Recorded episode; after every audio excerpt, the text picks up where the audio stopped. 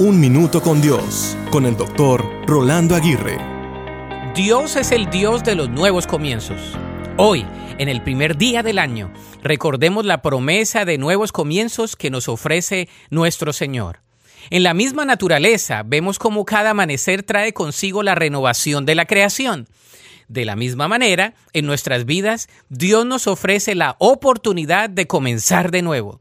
La Biblia está llena de palabras que nos invitan a dejar atrás las cargas del pasado y a mirar con esperanza hacia el futuro que Dios tiene preparado para nosotros.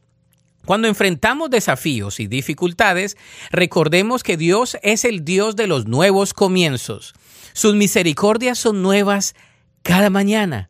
Podemos confiar en su gracia para restaurar, renovar y guiarnos hacia un camino lleno de propósito. Hoy abracemos la oportunidad que Dios nos brinda para empezar de nuevo. Dejemos que su amor transformador nos lleve a nuevas alturas. Recordemos que somos un pueblo de esperanza, porque servimos a un Dios que hace cosas nuevas.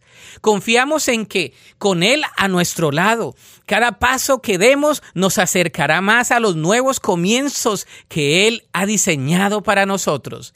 Que este año sea el inicio de una nueva etapa llena de bendiciones y propósito en la mano amorosa de nuestro Señor.